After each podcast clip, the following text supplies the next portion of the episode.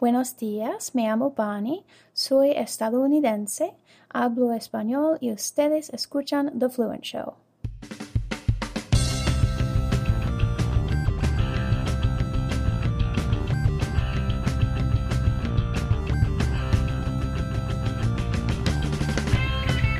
Welcome to The Fluent Show, a podcast all about loving, living, and learning languages. Hello, my name is Kerstin Cable from fluentlanguage.co.uk, and I'm here to tell you about anything and everything interesting from the world of learning another language.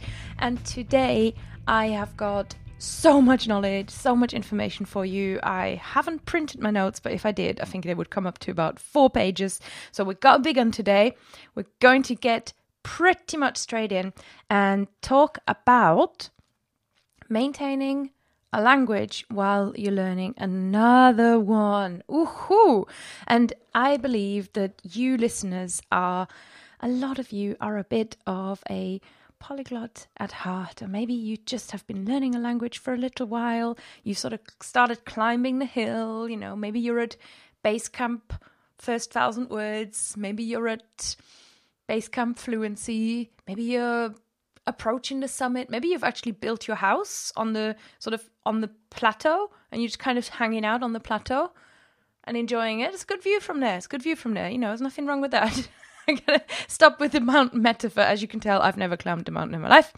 You absolutely, wherever you are with your first foreign language, maybe you're beginning to catch the bug and you're excited and you're beginning to think about learning the next language. So today we're thinking about how to keep one language fresh while you're learning another. And I've got a deep listener question that I'll be reading to you as well. Before we get into all that, just a quick reminder that this show has got a sponsor, and this sponsor is great. And also, this show has got listener intros. Bonnie, who you heard at the start, here they're talking today in Spanish, sent me a listener intro, and I need a few more. I love receiving your listener intros. You all you have to do is email them to hello at fluentlanguage.co.uk, and here is what I would like you to record in any language of your choosing. If English is a foreign language for you, do it in English. There's nothing wrong with that. Do it in German, do it in Cree, do it in Polish, do it in Russian. Doesn't matter. Here's what to say Hello. My name is. Obviously, you say your name. I live in. Then say where you live. I'm speaking. Then you say the language you're speaking. And you're listening to The Fluent Show. So if I was doing this in German, let's make it easy, I would say, Hallo, ich heiße Kerstin, ich wohne in Canterbury, ich spreche gerade Deutsch und ihr hört die Fluent Show. And that's what that would sound like. So unless you want me to cycle through all of the languages, just read you intros in different languages. I'd much rather highlight you listeners. It's so cool to have a fluent fam member right at the start of the podcast. So do send me those intros. Simply record it on your phone. It doesn't have to be super fancy. It doesn't have to be, you know, you don't need a big mic setup. Just record it and send it over to hello at fluentlanguage.co.uk. And if you lose any of these instructions, just hit pause, go 30 seconds back, and they'll be there for you. Let's talk about the sponsor. Our sponsor this week is once again italki, the big, big internet platform where you can find one-to-one tutors, tu- tu- tu- tutors, tutors and teachers. You can find one-to-one tutors, teachers, whatever you prefer, in a vast amount of languages. With italki, the great thing as well is that you pay per lesson. So, if like me, you're a bit of a commitment phobe and you only pop in with your teacher perhaps every every two or three weeks, you know, because you get busy or you don't feel like you've got much to show for yourself yet, whatever it is. If if you're a bit of a flake, that's okay. Italki's got flake mode for people like us. But also, if you're really into commitment, there's many teachers who offer 10 lesson and even 20 lesson packages. So you found your you found your language teacher and you really get into a groove, you can simply buy a package from them, save yourself some money. So you pay per lesson or per package. You'll find a tutor that can fit into your budget perfectly. The lessons are customized and there are over 10,000 teachers to choose from. So you can always find the language and also the instruction style that suits your requirement. You may have even noticed that some teachers really love working with a beginner and they kind of love sort of getting you set up and helping you out, and others are true polyglots themselves and want to help you with your language learning methods as well. And then yet others love working with an advanced learner. So for me in German, if I was on Italki right now, I would be trying to get as many B2, C1 students as I possibly can because I love to get into that nitty gritty of grammar. And of course, Italki is so great as well because you can use it anytime and anywhere using the systems that suit you and the chat systems that suit you. You can support the Fluent Show today and get 10 US dollars in italki credits for free when you join italki. And to do that, you simply go to fluentlanguage.co.uk slash italki. Let's get on to this listener question. I know you've been eagerly waiting, perhaps, if you are one of those people who are looking at a second language. So I'm going to read out a question from Owen for you. Owen says, This is a long one. I studied French for years as a child, was semi conversant in it as a teenager. After moving to Japan and spending several years there, it seemed as though Japanese had taken over the space that French used to occupy. I visited Tahiti for my honeymoon and found that I couldn't manage to string together the simplest French phrases because Japanese words would pop into my head instead. This left me feeling like I had two modes English and other language. But my wife speaks four languages fluently and shifts back and forth without difficulty. After discovering Duolingo, I started doing Italian because we were at the time considering moving to Italy, and French because I wanted to see how much of my old French was still hiding in there. Quite a bit, as it turned out.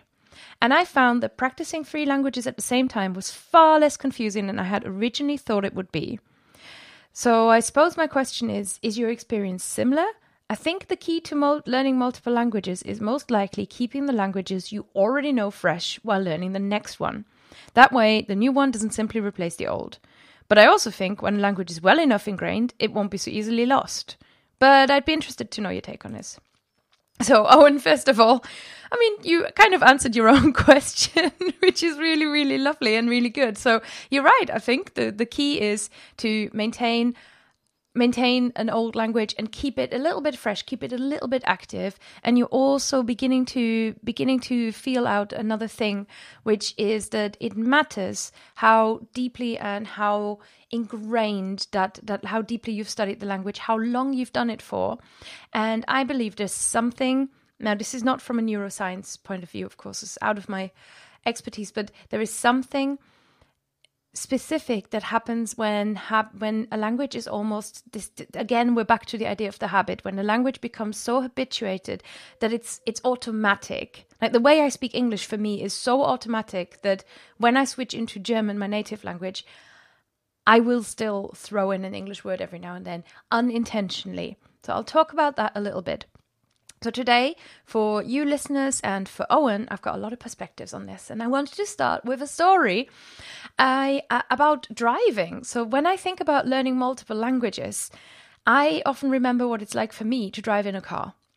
I grew up in Germany in the countryside, very eager to drive a car at age 17, just couldn't wait to get into driving school because, because you know, maybe it would stop me having to get my parents to pick me up everywhere because there's no buses. So, either way, I learned to drive on the right side of the road. Like pe- like most people in the world, really. So for years, that's all I knew. I drove on the right side of the road.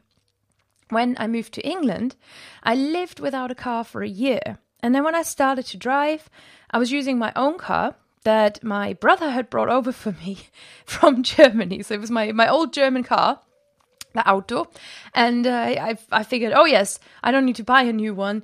Let's uh, let's let's just drive this. So I ended up with a right hand drive in a left hand system. So I had one system that I was particularly used to, particularly ingrained with, and I just was using it. And I was beginning to kind of add new information, add new situations. I was beginning to process left hand drive world, English driving world. So there's a lot to work with, but it was possible to do. I'm kind of muddled through for a few years. And then finally, um, you know, let's insert fast forward five years. Finally, I bought a left hand drive. and that's when I started to get more comfortable. I, I was in the new system. You know, I'd sort of gone through the transition period. And, and then I had another habit to to develop another physical habit. I could see better from the car and at first I would do really funny things like you'd you'd reach to switch gears and you're used to doing this with your right hand and uh, your hand just hits the door hits the door because there's no gear stick there. So so you know you you're used you automatically do things because your brain is just in car mode and then slowly things got more and more automatic and I became a great left hand side driver too so I can drive on the left and I can drive on the right and I can operate both cars now these days, when I return to Germany, obviously living in a country where people drive on the left and seeing this a lot, I may want to drive a car. And in the first few minutes, things are a bit weird. Um, and I may even, if it's quiet and there's no other drivers to give me all those indicators, I may even veer to the wrong side of the road for a second, and and maybe some the other person in the car has to go, Kerstin, you're not in England, or something like that. It's it's not dangerous, don't worry. But it's you know it your your whole system wants to work with what is the most active what is the most relevant you're in car mode and car mode means being over here on the road so there is this interference that comes from the left hand side system and it only lasts a few minutes within a very short time i'm comfortable again with what i know and what i learned to a very high level in the beginning. So i hope this this helps you to illustrate. It's kind of a similar a similar process to when you're learning say a third language after you already know another language. There's a new situation. New situations can throw us. Your body and mind are in a groove with languages. So this is just to illustrate perhaps what can happen but i want to take a step back first of all and say would i recommend learning one language while maintaining another in my mind, it's it's it is always a matter of taste. But for most people, if you want to do it, do it. Did I have never heard of of a brain that that only allows two languages to go in, to go into it. I've never come across the the human that that stops after a second language and the brain just doesn't work. So oh, and unless you unless you're a real anomaly and um, and kind of special and really need studying, and I don't think you know. I imagine that you have the you have you have the capacity, along with your wife, to you know in the same way to switch back and forth. Now, my personal opinion on learning several languages at the same time or consecutively is yes, yes, yes, do it. Do it if you want to do it. It gets so much easier when you learn your second, third, fourth language because of other things that have nothing to do with that language. You know yourself better and you know languages. And this is proven in research as well, as well, as well, as well. In linguistics, it's called metalinguistic awareness. Metalinguistic awareness is strongest for learning related languages, obviously, but overall, it's just this sort of sense that you know what elements of the language you have to learn. You know how language works. You know how a bit more about how communication works. You're more aware of pragmatics. That means the the things we say that aren't necessarily said with just words and mechanics. You know more about intercultural communication. There's just so much going there. So metalinguistic awareness becomes stronger with every language that you add. Plus, you have a psychological advantage because you just treat yourself differently. You already know that you can do this because you've already done it once before. So, whatever you want to call it, you can call it positive self talk and reduced self doubt or increased self efficacy. So, all of these things kind of come together to mean you just feel better about yourself and you, you spend so much less time doubting that you have a huge, huge, huge advantage. Now, that is just to say, do it, do it, do it. How do we do it?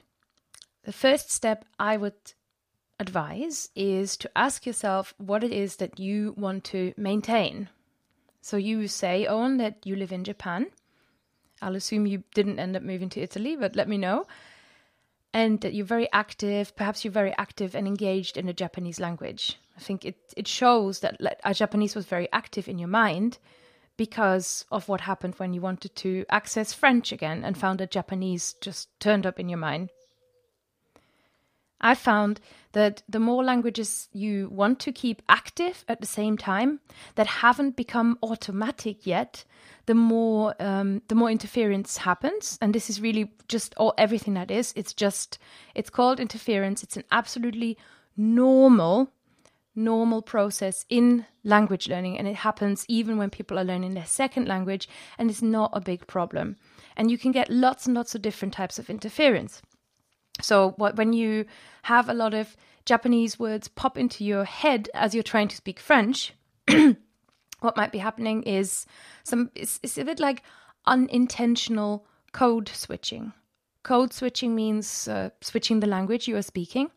And often it is considered intentional, and people research or sort of half intentional. People research it and look at, for example, how we switch languages when we want to communicate belonging, when we perhaps want to say something and it seems very cool, how we maybe want to use jargon and say, you know, it, therefore demonstrate our expertise. So there's a lot about code switching.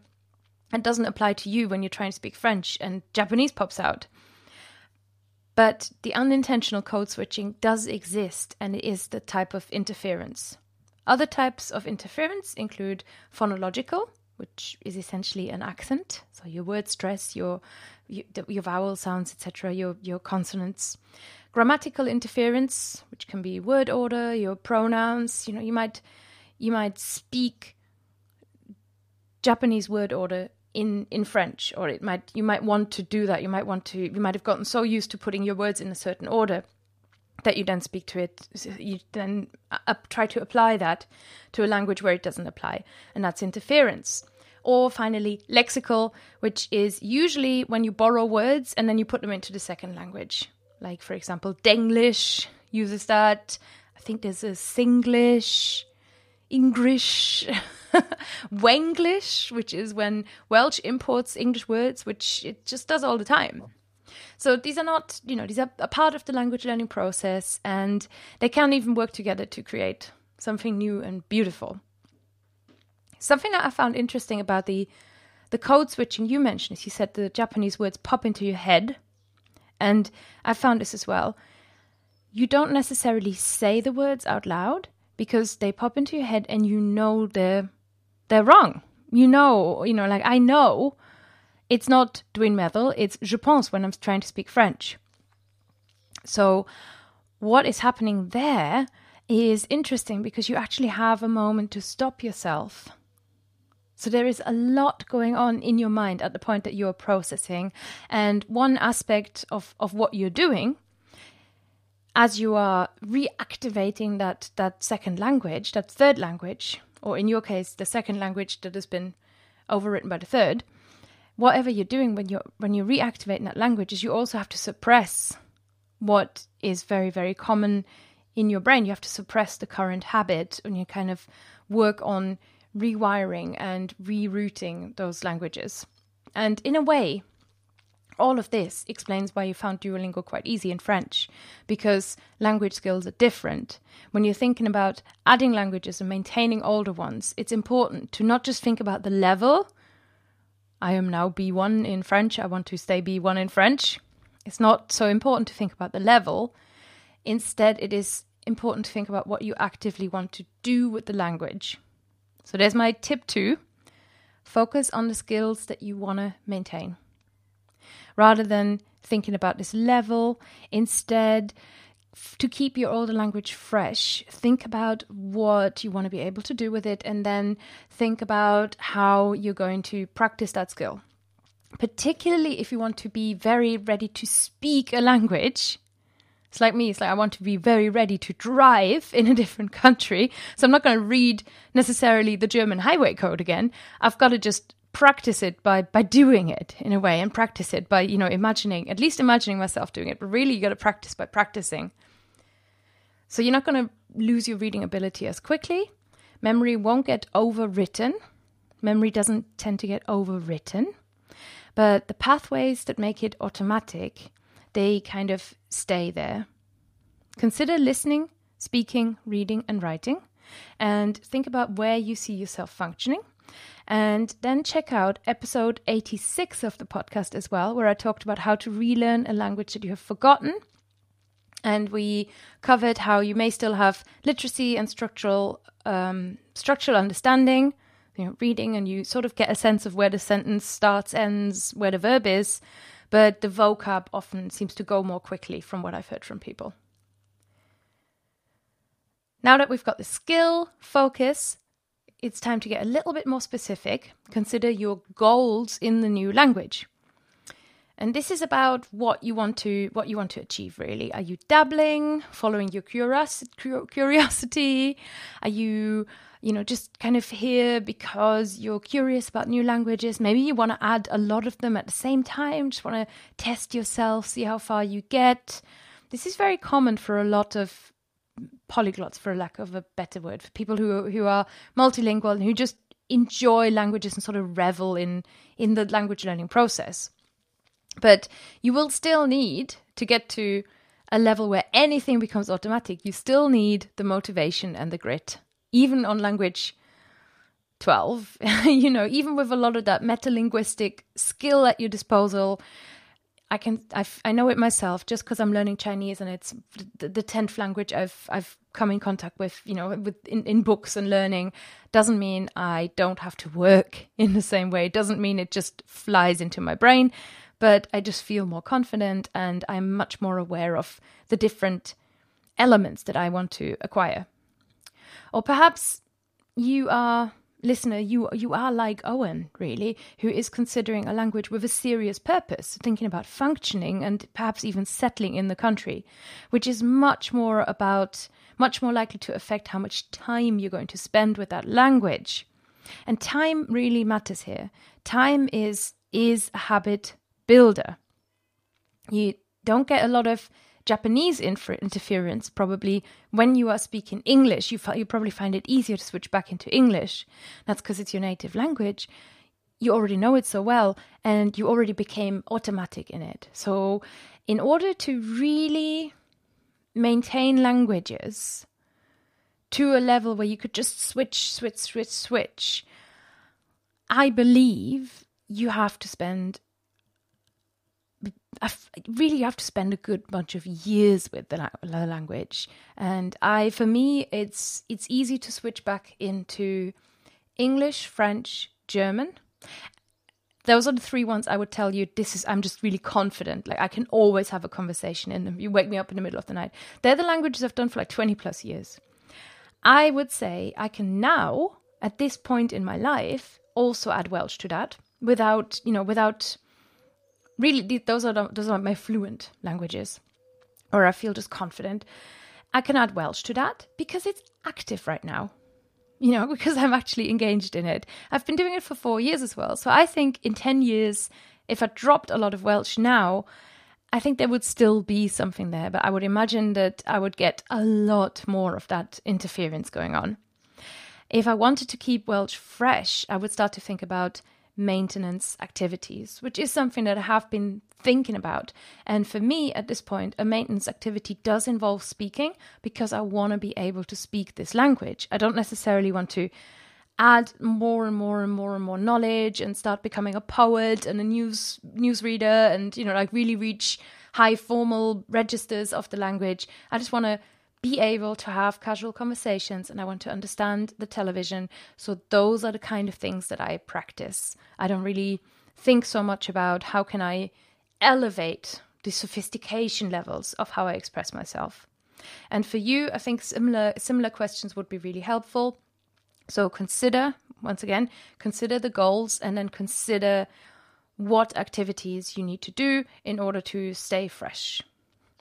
I've got a few conclusions for you. So this is where we will where we'll wind down the podcast today. You can put the pen down if you've been taking notes.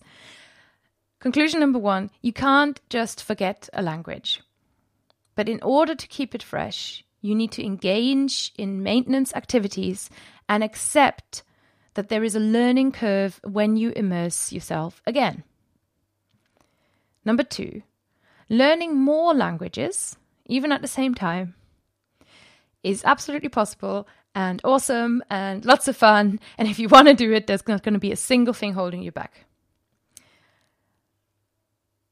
Number three, but don't expect a miracle. and consider your goals and also consider your limitations as a human being. If you last spoke French semi conversantly as a teenager, and I'll assume that your honeymoon is at least 10 years after being a teenager, and you haven't spoken it in a time, no wonder. No wonder. It doesn't mean that you can't speak French anymore. It just means you need a longer period of getting used to it again. And then number fifth, number four, interference is normal, no matter if you're learning your fifth language or your first language. And it's really, really interesting. And also in the show notes, which are at fluent.show slash 144, I've put a few further articles, further reading, even scholarly articles into the show notes so that you can click around and really get something out of the links. As I said, listeners, Fluent Fam, there is a lot of, um, there were a lot of notes in this week's episode. I think it's a very interesting topic. And in this podcast, we sort of started introducing it you will also find detailed show notes so you can kind of read through it and digest this a little bit more. I've put a link in the show notes, put it all on the blog. The blog is at fluentlanguage.co.uk, and that's where you can also find my language courses, my tools, and I'm working on something new. It's really exciting that you'll find under learning in the fluent language menu and I'm still nervous telling people about it, but soon it's coming, and you can also find it at fluentlanguage.co.uk slash society. That's all I will say about that.